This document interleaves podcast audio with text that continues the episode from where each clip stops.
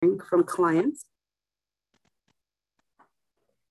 Thank you so much, Cassandra. Very excited to be here and dive into this discussion. Um, I think that's a really great question. Honestly, the most common thing I tend to hear from clients is one, where do I start? There tends to be this feeling of there's so much I need to do, but I just don't know where to start. Um, and then for those that already have started, it's how can I move the needle faster? And it's this desire almost for a quick fix, um, but that's not always honestly the best solution. And there's never going to be one answer that's right for everyone. And so often, what I try to lead my clients to is figuring out what specifically do they need, and, and that's the approach that we tend to take. But those those tend to be the most common um, questions that I get when I first start working with clients on, on DNI. So thank you everyone for being here. We're so excited to have this conversation with Sam and Karina and learn a little bit more, not just about DI holistically and philosophically, but really try to get into tactical solutions that Sam and Karina have been able to see and utilize themselves and and I'll hopefully be able to bring in my own personal perspective from the work I've been doing with my clients. But we want to, yeah, try to get into the nitty gritty of where we can all do better and and hopefully everyone can leave learning a little bit of something. But before we dive into the discussion, we'd first like to engage all of you and have you answer a poll for us to understand how you all have engaged in DEI. So the question we'd love you all to answer is, I have led, contributed, and or participated in DI efforts within my organization and let us know if you agree with the statement and what to what level.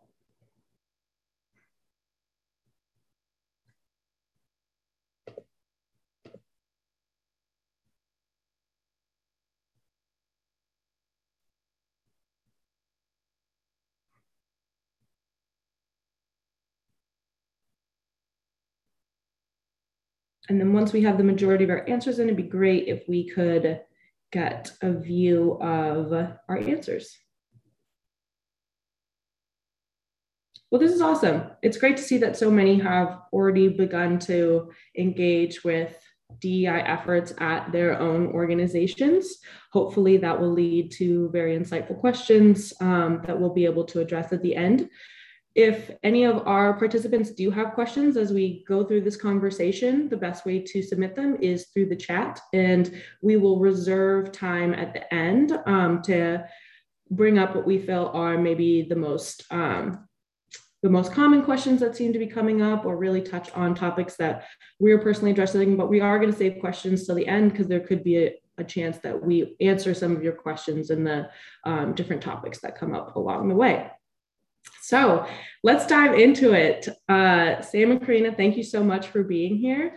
I think we're I would like to start with regards to talking about diversity inclusion within organizations is where I think a lot of individuals, that's where their mind goes first. And that's to um, hiring and retention. This seems to be the main area that everyone wants to talk about how they can improve for DEI um, and also sometimes finds themselves struggling. So I'd like to first focus on hiring. Um, and uh, Sam, I'm going to ask you to answer this first and then Karina jump in as well. So, with regard to hiring, do you feel like you've been able to see, and particularly to the real estate industry, if you have insight there, um, efforts for attracting and bringing in diverse talent that you feel have worked? And do you have any insight on where you think companies are potentially missing the mark? Sure. I, I think uh, first, thank you so much for hosting the event and having us here. I'm really delighted to be able to join you. Um, I, I, would say that over the last year in particular, um, yeah, we've seen a significant increase in firms' uh, interest in recruiting to meet uh, DNI goals um, and to uh, meet uh, their own DNI commitments. Um, and that uh, very often takes the form of folks reaching out to say, we have a new recruitment program, we have a new analyst program, um, or uh, in some cases, and uh, you know, with smaller firms, as we often have in real estate, uh, that may not have the scale uh, that allows them to uh, create sort of you know, a type of year-long analyst training program or rotation. Sometimes uh, a focus on simply we want to recruit a DNI candidate. What I'd say is that while you know I, I, think sort of everyone's uh, sort of you know intentions are good, that the most effective strategies uh, in recruiting uh, for a DNI goal um, are, are, really to engage with academic institutions early, um, to be thinking about how can you partner with that institution uh, to um, uh, you know to, to, support you know a more inclusive and diverse uh, pipeline of talent uh, from very early on in the process.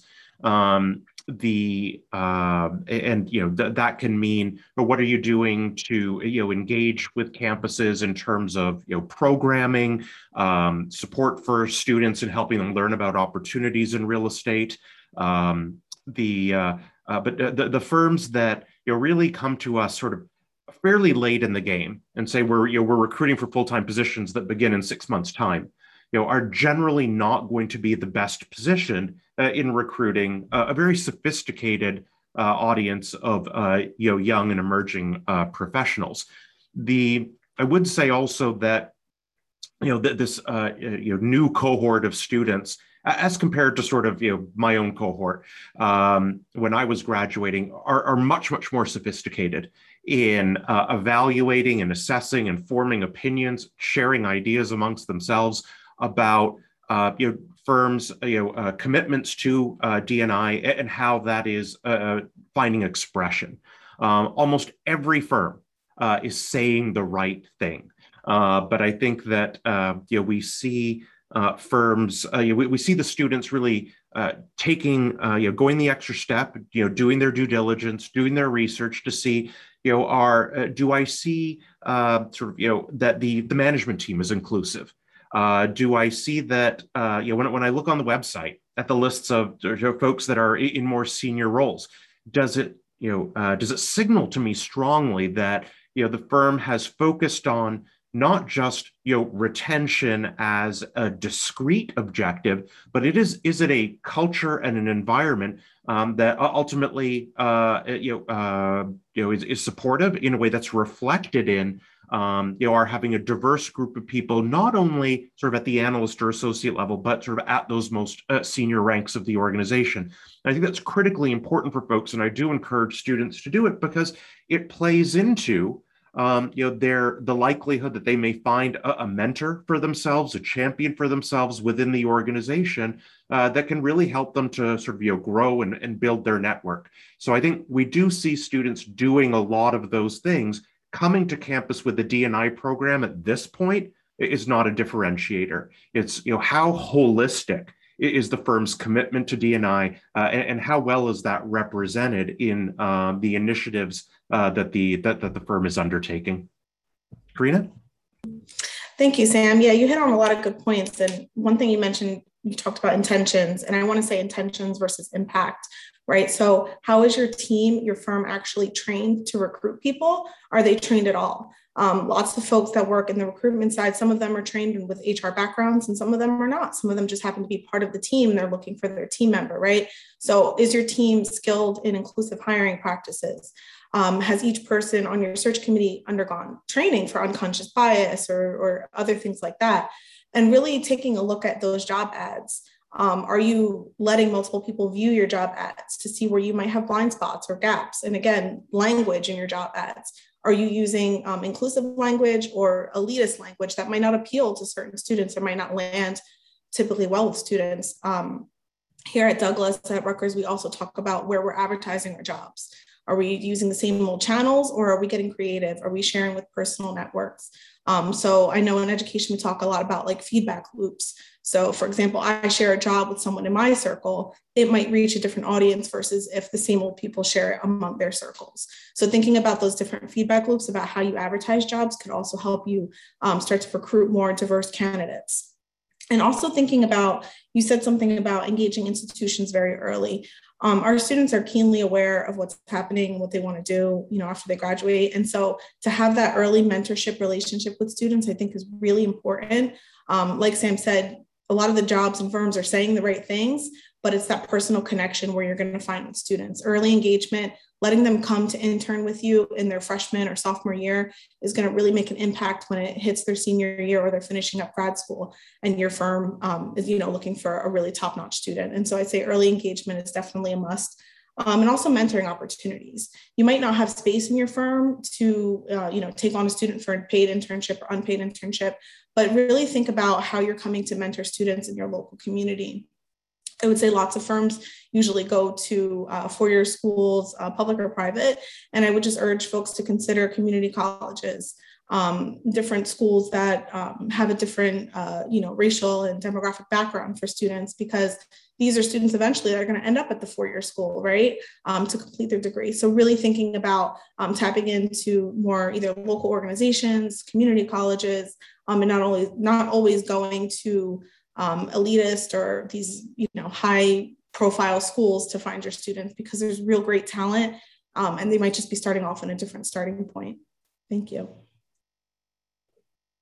yes i i love that idea karina of truly re, truly evaluating what are the criteria you're looking for in your hires and what is a nice to have versus a need to have because i do think there are a lot of age old practices of oh this like like you said like a four year degree is a requirement but when you really look at the skill sets that the job demands actually you can find those in a, variety of other sources and that's where you can potentially find differentiated talent. And so um, truly having that different mindset around are these actual requirements? Um, to just add a little bit about what i'm hearing and I, i'd love to get your both of your perspective too if if you've ever worked with like DEI data, but often I think when clients come and say, we need to hire more diverse talent, they're thinking of top of the funnel. We need to find more talent to bring into the very top of the funnel. And that may very well be the issue, but often what we do is we do an analysis of the entire funnel and the different stages of interviewing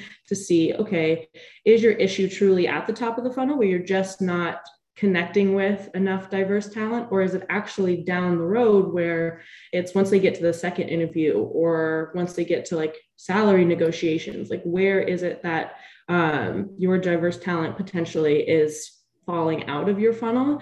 And you'd be surprised how many um, organizations that's actually not at the very top of the funnel where they have the biggest issue. It's it's towards the bottom where you're seeing practices that are weeding out um, that potential diverse talent. And so i would i'd love to hear if you all have have engaged with dei data in the past and your experiences. Karina please go ahead yeah, so I think for our particular, you know, very small college at Rutgers University, our issue has been casting a wide net. So ours has sort of been um, issues around where we advertise, how we advertise, and again, that language in the ad, that's been, I think, our biggest um, challenge at this point. Um, and in terms of DE and I data, it's something that we say we're going to do, but we don't always do it very well. Um, and there could be some, you know, issues with that too, because you want to avoid getting into like, you know, quotas and, and legal things um, in that way. But um, data is is honestly, quite honestly, it's a point we need to improve upon. Um, we want to collect data on why folks are leaving, why staff are leaving, um, why some students don't stay, right? And we haven't been able to really um, capture a way to do that in a fair system, right? So, like, what kind of data are we looking for? Like, are we collecting data on gender, on race, on socioeconomic status? Um, and then rationales behind why we are collecting that data versus other data, right? Because we need to attend to multiple marginalized identities at one time. And how do we do so in a way that's sensitive, in a way that makes sense, in a way that really moves us towards our, our impact, right? So we have good intention, but what is the outcome that we want? Um, so I'd be curious if Sam, if you are all working with DE and I data, how you're doing it and, and, you know, what's been the results for you all? Sure. I think it, uh, a similar experience is very tough right now to get uh, our hands on large data sets. Um, the, the market is highly fragmented. There's very few, if any, reporting requirements by the institutions that are you know, hiring students. Um, where we've worked with uh, data that sort of gives us some insights into uh, you know the you know the, the dynamics of the real estate market. It's been in areas like looking at um, sort of your minority and women controlled businesses and fund managers in real estate, uh, their access to capital from pension funds, how they're deploying that capital in historically underserved uh, neighborhoods. Um, but um, uh, I, I, think that um, when we're looking at um, uh, when we're looking at sort of the student populations, it's very difficult for us to go beyond uh, the outcomes for our own specific student uh, population. It, that's that itself is a reasonably sized data set. We're the largest degree granting real estate program in the world. I have 850 students in either undergrad or grad. So we are able to see what's happening there. Um, a lot of the onus is on us, though, as well, where you know, there's a supply constraint right now. We've got a lot of firms that uh, of late uh, have reached out specifically, and I think you know many academic institutions have had this experience. You know, uh, folks have contacted them and said, um, you know, I've got a I've got a specific DNI goal this year, um, and you know, I wasn't investing in relationship building two or three years ago, but uh, you know, I have to start now. I can't delay any any longer.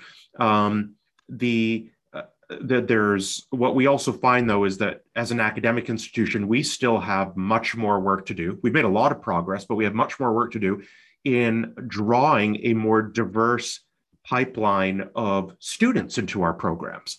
Um, and so you know many of the things that we offer as advice to or guidance to firms on their own recruitment strategies are things that we have to take to heart. So it's, you know, for us, it's been everything from, you know, at the graduate level, we have uh, an endowed scholarship fund for students who attended an HBCU undergrad. Uh, or an HSI undergrad. Uh, we have a Pride Scholarship Fund for uh, LGBTQ students. Um, women's scholarship endowment but it does come back i see daniel's uh, question about um, sort of you know the perpetuation how do people actually find out about these different programs? Um, and you know a lot of it is word of mouth. We're very we're a very relationship based industry. And offering you know the programs communicating very clearly in the market that it's not just about the scholarship money. You know it's a, we never want to assume that just because someone is applying for you know an affinity scholarship that they are necessarily financially constrained um, the uh, but we do sort of emphasize you know need base as well as merit in, in a lot of these programs. But we have a lot of work to do in making sure that a more diverse perspective audience learns about the opportunity to be in real estate, that there are career paths, that you don't need to be from a real estate family, um, that will support you in building out your network um, a fragmented market uh, with established networks. Um, and so, you know, very much along the lines of, of Dan's question, um, you know, we have to be really creative and innovative in thinking about how we get the message out. Um, and we're, we're not where we want to be. Yeah, and to respond to Dan's question too in the chat, um, I'm in education, so no one's getting bonuses for anything. But um, I'm sure for for other companies and organizations, this might work. But my my fear with this is that this can't be the only tool that you use, right? It has to be, you know, is your ad written correctly? Are you using other um, channels and outlets? Is your current employee demographic the demographic you're trying to continue to recruit, or is it not? So does it not? Does it match, right? So like like we've said from the beginning, everything has to be approached in a holistic way. You have to look at it from multiple perspectives. There have to be multiple um, channels and outlets that you're using to recruit. So I would say if a firm's only using this way, it's probably problematic. Um, but if they are taking up, you know, multiple strategies, this could be something that does work. Great. I want to hone in, Karina, on part of your comment right there around does does my current workforce reflect the individuals that we're trying to recruit? And this really touches on the second part of this topic area which is you know retention which is the other area that companies are definitely trying to focus on dei and potentially struggling is once we get them in the door how do we keep them here? And it often comes back to this idea of having an inclusive culture. Um, but i'd love to get both of yours opinion on okay which do i start with do I start with the inclusive culture and then bring in the talent? Do I bring in the talent and then focus on inclusive culture? There seems to be this timing and priority balance that's very difficult with regards to hiring and retention. Um, and so, would love both of your perspectives on how do you think about the sort of your resource allocation?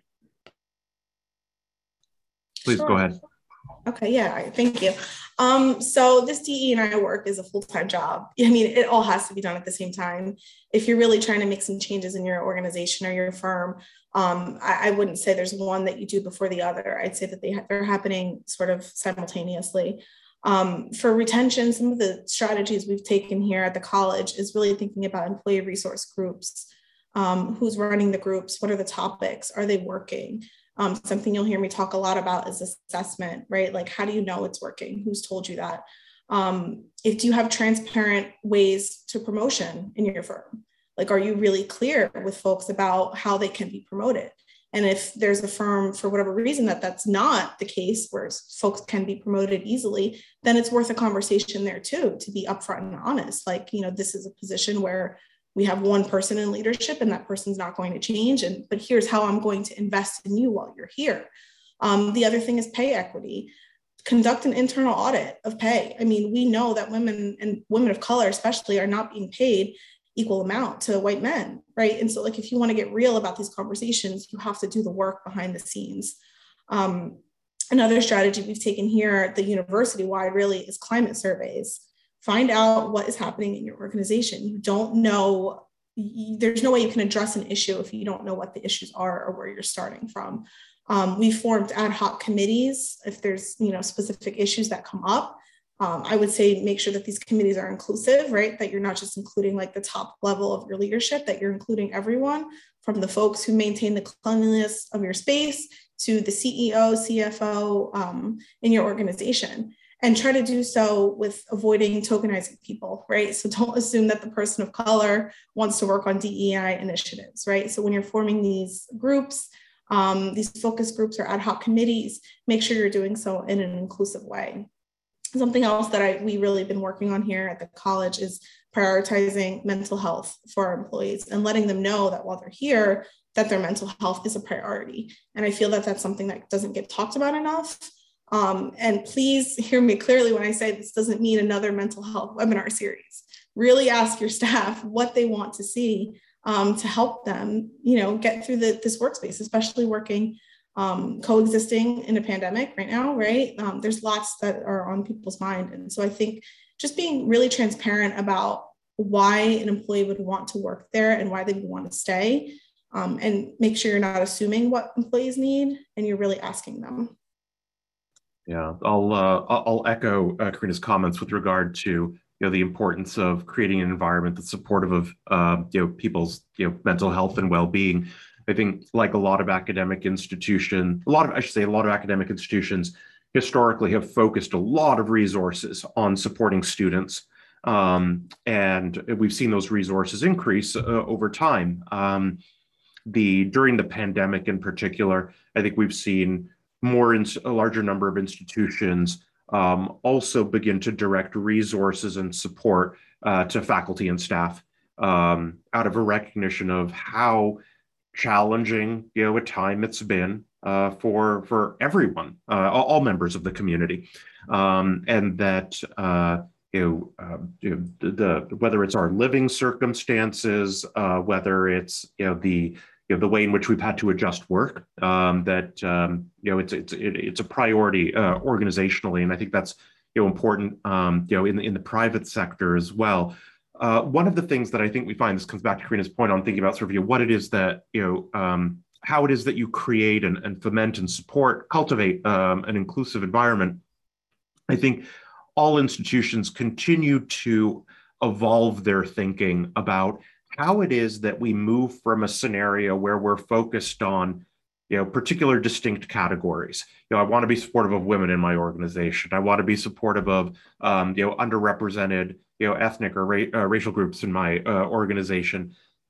An evolutionary step where we begin to think about how broadly we create cultures and environments that are supportive of uh, you know the, the, the broad range of uh, diversity that we'll see uh, represented in the organization. Um, the um, uh, you know sort of the you know examples of this is you know we hear uh, sort of you know we hear a lot of DNI conversations that uh, you know don't address and perhaps it's because it's not within sort of you know it hasn't sort of risen to a sort of a higher level of priority or visibility within the organization, but um, sort of you know LGBTQ plus inclusion, um, inclusion of people with uh, you know different disabilities that will express themselves uh, in you know where those disabilities express themselves in different ways.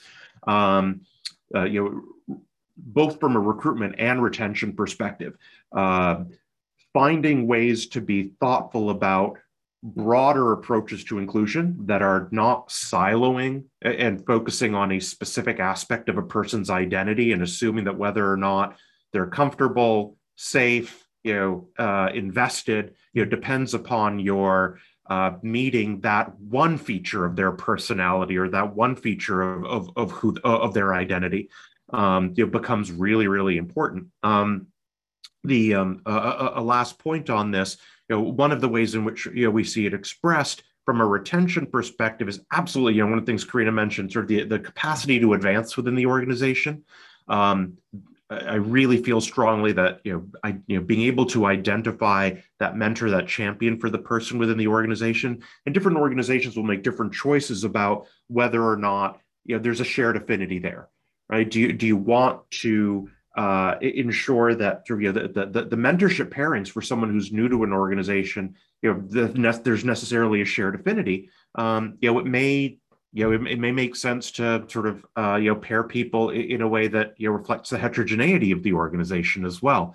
Um, one of the very concrete things that we're looking at is uh, and we're trying to do this in data from a research perspective is what are different policies that organizations put in place to support folks that step out of the organization for a period of time because of a change in life circumstances or the household's life cycle? Uh, the most concrete or tangible example of this is uh, someone uh, you know taking a leave uh, for paternity or maternity um, as they grow their family um, you know how does that impact people's trajectory within an organization what mechanisms are in place to ensure that you know uh, people are able to uh, you know re-enter and reintegrate themselves into the firm after they've left uh, to start a family um, the you know that's one of the you know the, the, that's one of the areas where we see uh, that you know, firms often struggle with uh, retention because it is a very specific sort of juncture in uh, people's career trajectories.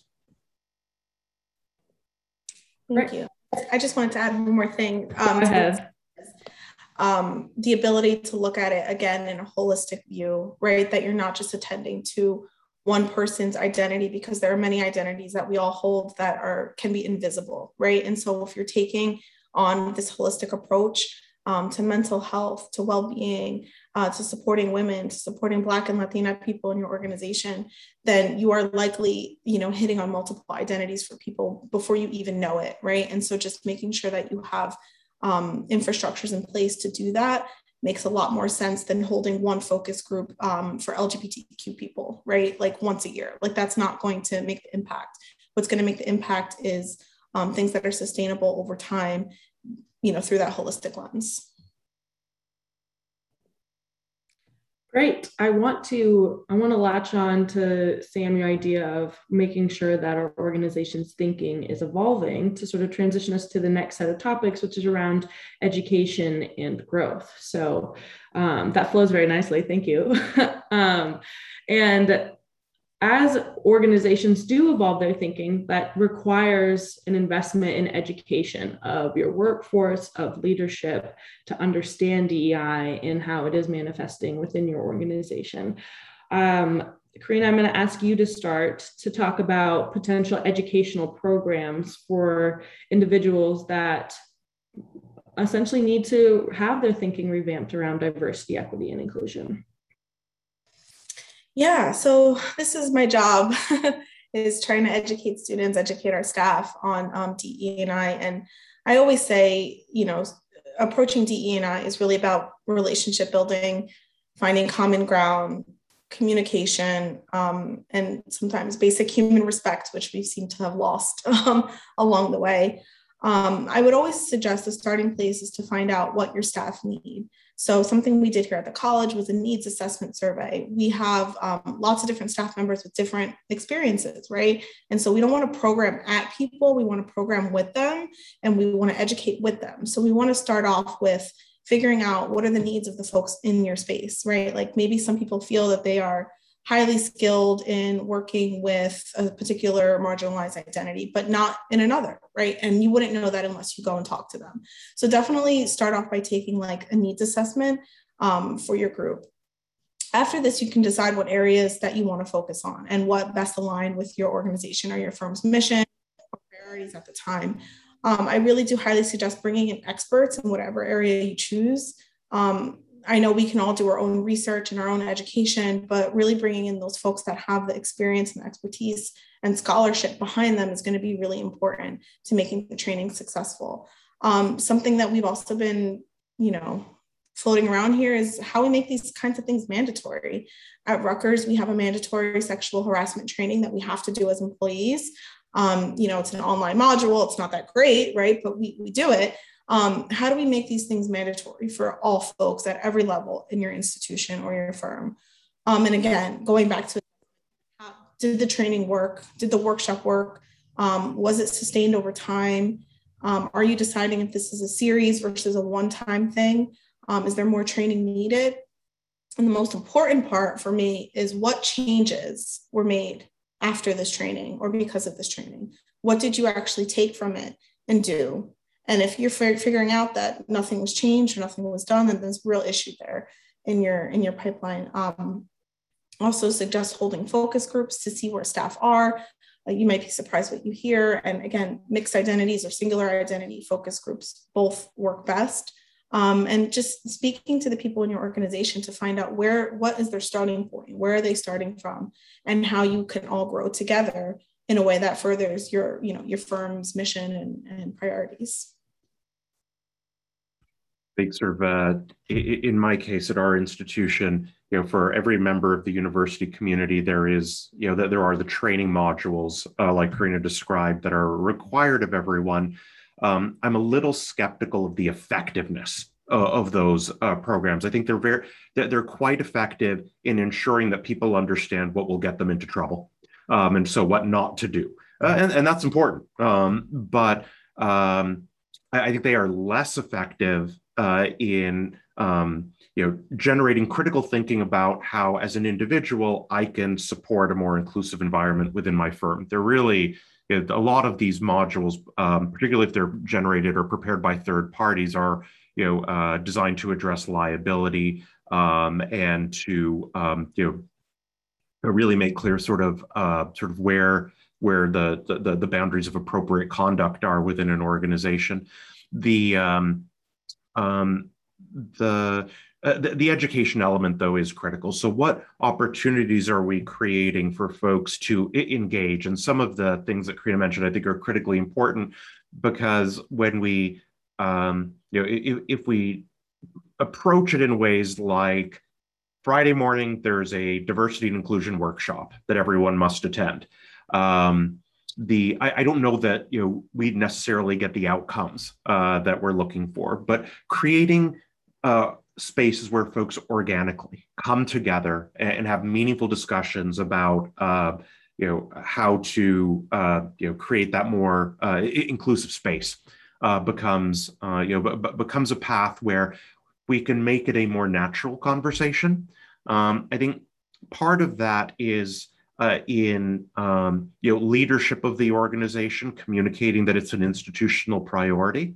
You know, the, the, leadership of an organization has an incredibly important role to play in communicating to folks at every level, sort of you know what the ethos uh, of the organization is, um, and you know hearing from leadership that yes, there's a uh, there's you know sort of there's a grassroots element uh, to uh, to uh, building an inclusive workspace, uh, but it's also in, an institutional priority. And seeing that it's an institutional priority in a way that is reflected in the leadership team. Um, I, I, find it, you know, uh, personally quite disturbing uh, when uh, you know I hear from you know sort of you know, firms articulating you know, the critical importance of DNI, uh, but then when I go to their website, look at their management team, you know, the only person of color might be their DNI officer um, you know that uh, this isn't something that is distinct from how we how we run the business uh, how we engage in deals uh, how uh,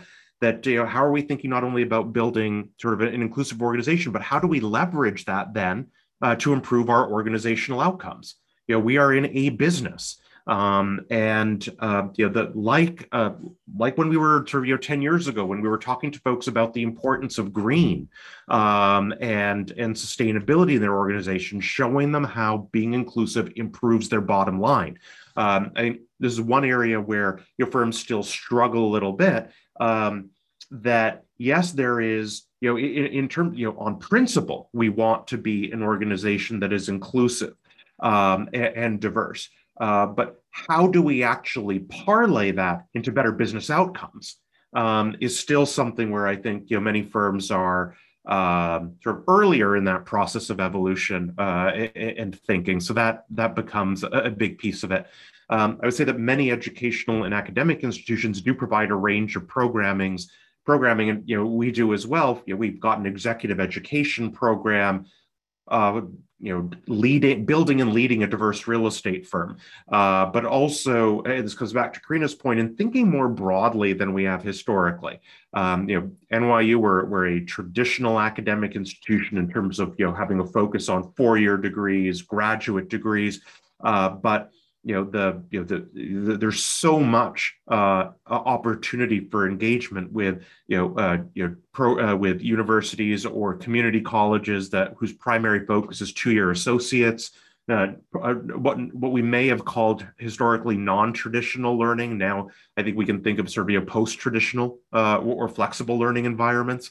Um, you know, uh, and that also then plays into sort of our thinking about, and Karina mentioned this, we're thinking about sort of inclusion and diversity at every level of the organization.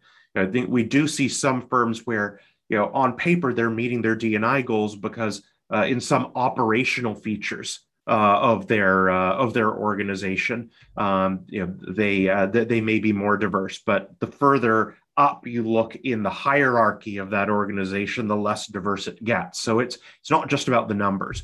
Um, the uh, but but all of those uh, become become critical features. I will say that you know particularly even with small organizations that are struggling to think about how is it that with a limited set of resources as a relatively small organization we can demonstrate that commitment to investing in folks.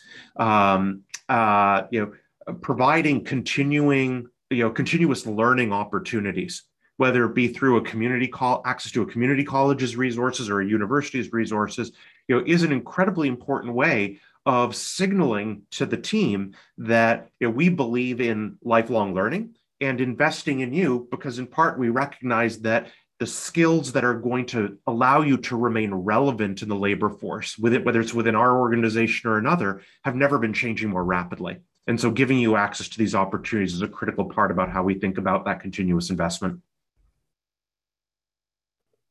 Thank you so much. So we want to re-engage our audience as we transition into our last topic, which we like to call walking the talk. And so we'd like to poll you all again. And our question for you is that the DEI efforts at your organization have led to tangible change. Do you strongly agree, agree, disagree, or strongly disagree?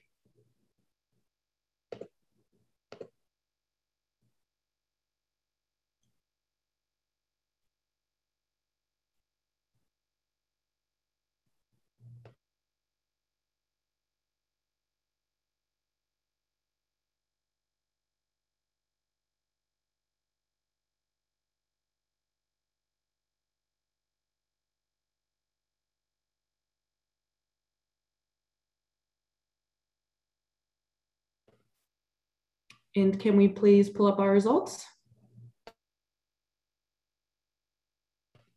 Okay, so it looks like we have a mixed range of answers here, about half in the agree and above and half in the disagree.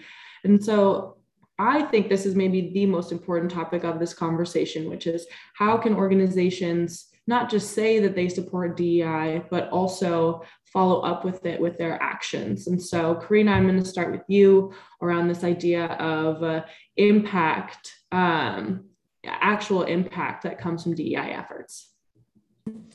Yeah, this is, uh, yeah, I agree with you. It's a very important uh, topic, probably the most important that we're going to talk about. Um, for me, and working with students here in the educational space, I think sometimes DE and I work is very invisible. Um, there's lots of things that can be happening behind the scenes, which is a really good thing. Um, but for our demographic, uh, you know, especially our student population, they want to see the change, right? They want to know what's happening. And so for me, I think a big part of being able to walk the talk is to communicate to your audiences what you're doing. So if it's a policy change, a process change, if it's something that feels very invisible, but you know is going to create change in the long term, then you have to be really skilled at communicating this to your stakeholders. Um, folks, your clients, your students, they're not always going to know what's happening behind closed doors. Um, so it's important to just in, take that investment into communicating with them. I think as leaders, it's our job to make this work visible um, through communication and through action and really just involving your clients your students your your other firms as much as possible in the conversation so that they know what's happening. Um, i know there was a separate part of the, the conversation we talked about earlier about how you actually um, sort of show those receipts behind all those statements that were put out a year ago right? Like what have you done? And something we've done here at the college is we've held focus groups with students, we've done communications updates, we've done follow up.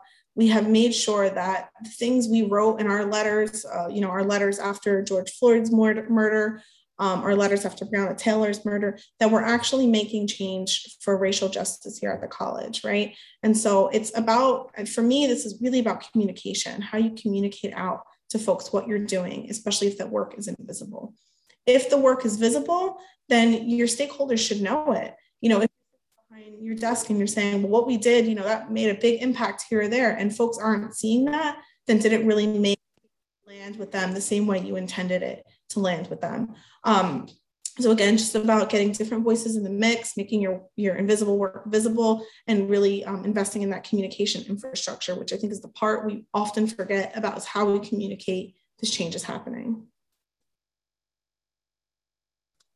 Yeah, I think you know, I want to go back to those poll results because I think they're really telling. Um, part of it, I think, and certainly on the real estate side, I think reflects that for many firms, the broader commitment to DNI um, is something that has come to the fore as an institutional priority since last summer. Um, and prior to that, initiatives may have been focused on, um, you know, uh, a women's recruitment program um, the and your gears have shifted, but the idea of thinking comprehensively about this in a way that is more than lip service um, is is new. Um, and I don't mean to understate the incredible things that a lot of organizations have done, uh, but I, I, I do not believe that um, you know our industry prior to a year and a half or two years ago uh, was anywhere near the vanguard in thinking about inclusion in the workplace. Uh, inclusion in the way that we think about how we deploy capital to invest in neighborhoods, uh, inclusion in thinking about how it is that we engage with the communities in which we're investing. Um, on all of these fronts, uh, real estate has had a long way to go. So I think part of what these results reflect is that you know firms have been you know, battling on a number of different fronts over the last year, year and a half. Uh, they've been figuring out how to keep their businesses afloat during COVID. Uh, they've been uh, thinking about how it is to you know uh, rethink their you know the, the the nature of the workforce um, and to uh, you know get deals done, whatever deals those happen to be uh, when folks are working remotely, figure out new processes at the same time as this has been a priority. Um, thinking carefully and thoughtfully about what is our strategy? How do we execute on this in a way that is substantial and not just performative? Um, has taken a little bit of time. And I think you know it's going to take a lot of firms a lot more time. Um, but uh, yeah, there have not been a lot of quick wins. And so where we've seen um, you know uh, firms articulate that this is a priority, uh, where we've seen you know uh, you know employees across the organization um, uh, feeling really much more empowered uh, in in you know articulating um, that, that uh, the, the importance of, of, of, inclusion within the organization. Um, it's going to take a little bit of time for some of that, uh, you know, uh, to translate into um, you know new outcomes. I know for us, you know, sort of this is something that you know has been a priority for us and we've you know, worked and evolved our thinking and our strategies you know going on you know seven or eight years now um, you know our affinity scholarship programs you know over the last six years um, there are elements of my team uh, where we fall well uh, in terms of the staff where we, we fall well short of, of our inclusion targets and goals um, the and, and, you know my goal in terms of how i think about this is that I want my, you know, I, I want my team to represent or reflect, you know, the the diversity of my student body. Um, you know, the you know every student should be able to see someone who you know uh, you know has shared their experience uh, to some degree, you know, reflected in the faculty and staff. Uh, but like you know, like many organizations over the last year, you know, I haven't been able to hire folks. Um, you know, I've had a hiring freeze. Um, the um, so you know, that's that's constrained us a little bit.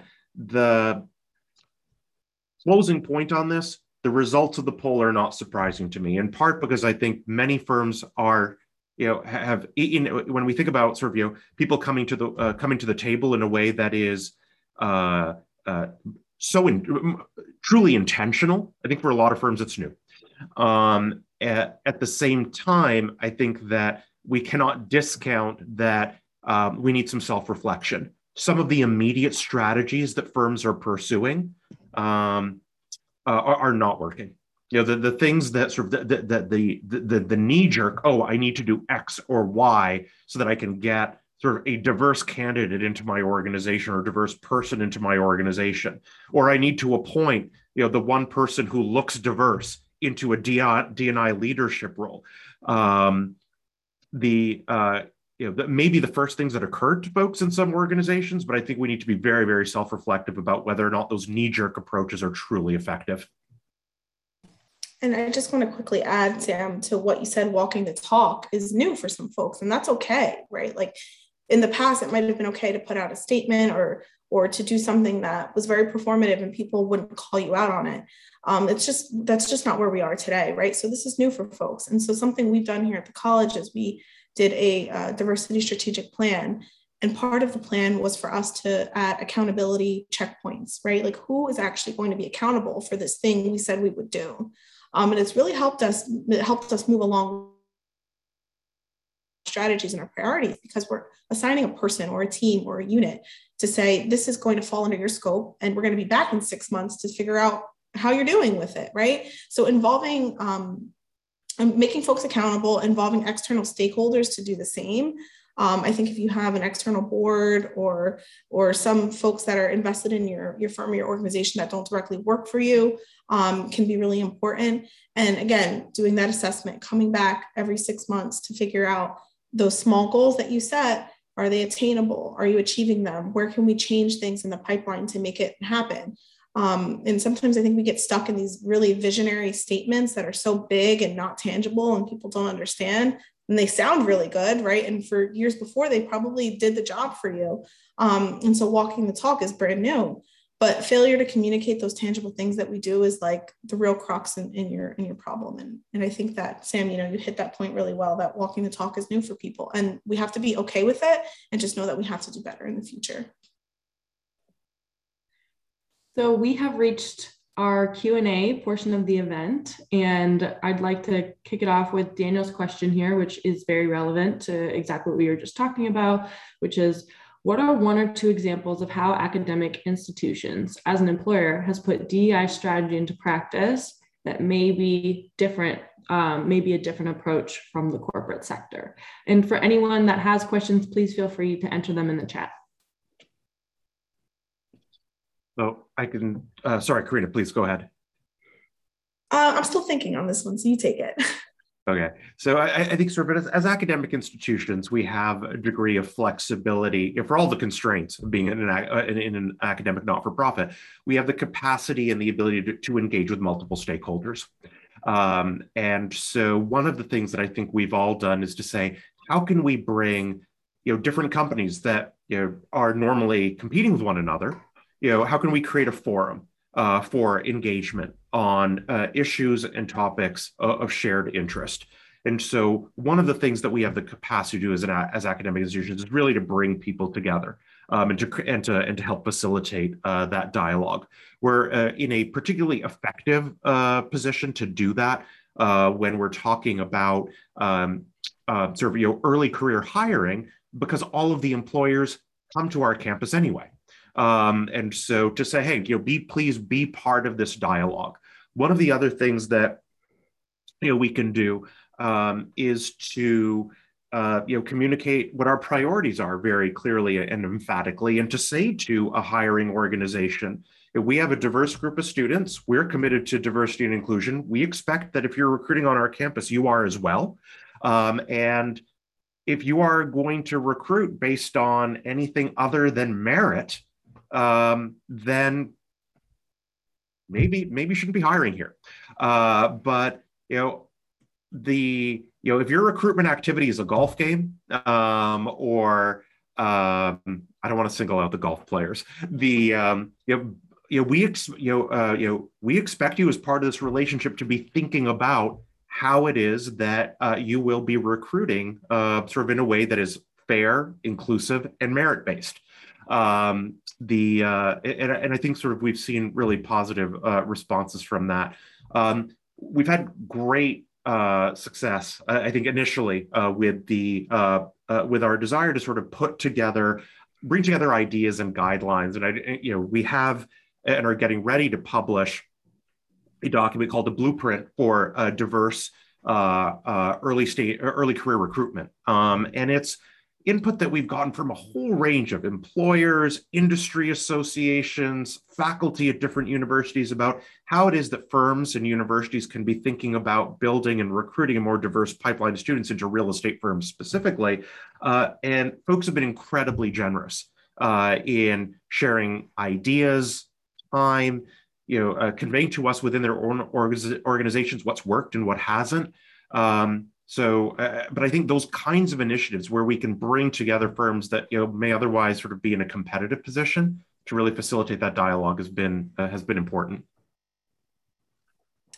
And I'll just quickly say that for the education space, you know, we have a very strong goal of educating our students, um, and we have the leverage of scholarship um, and by scholarship, I mean we have the experts, we have the knowledge base here in our faculty um, and in many of our staff members. And so we often start at that point of education um, for our students and for our staff members. And in the corporate sector, sometimes I think about the capacity of money uh, that you know they might have some more resources behind this to, to do this kind of work. So I think on both ends there's strengths and there's weaknesses but there's always opportunity right to to uh, put these DE&I practices in place that are going to benefit your clients, your students, your stakeholders, whoever it is that you're trying to reach. Um, I think we could just do it probably in a different way since we have access to a set of different resources.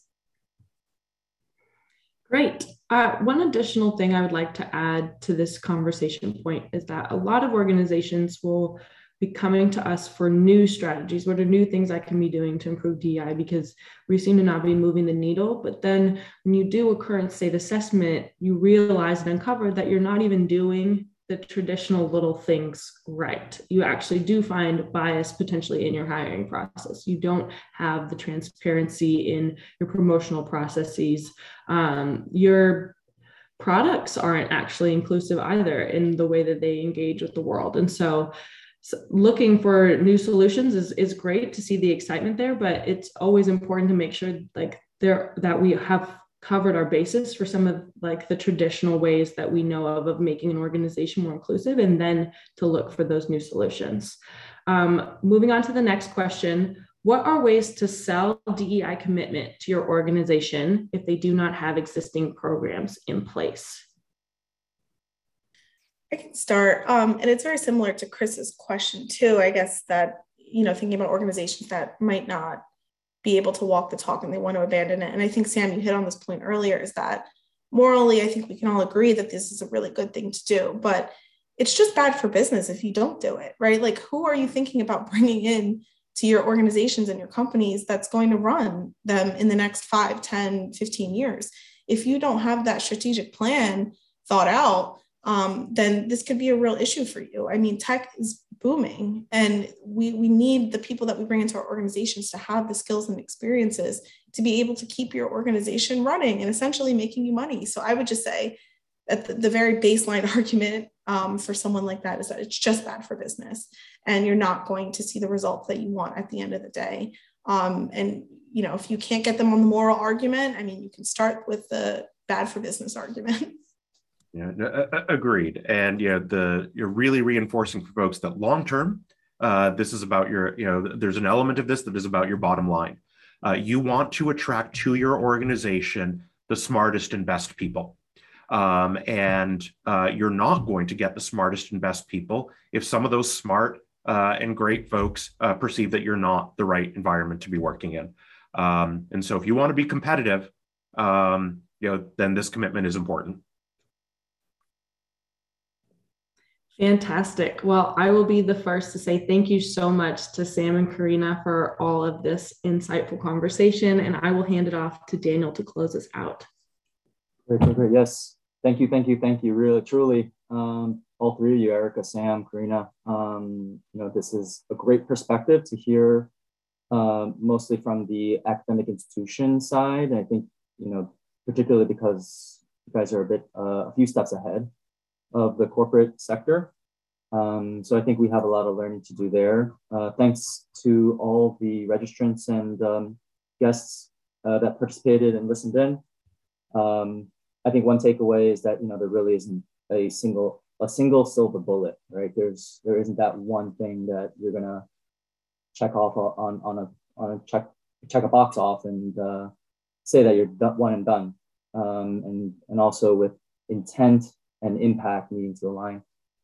Um, so yeah, please look out for um, a few more program um, programs that we have coming out towards the end of this year, uh, September, October. Uh, we're really excited for those and um, have a great rest of your day. All right, everyone. Thank you. Thank you. Thank you, everyone.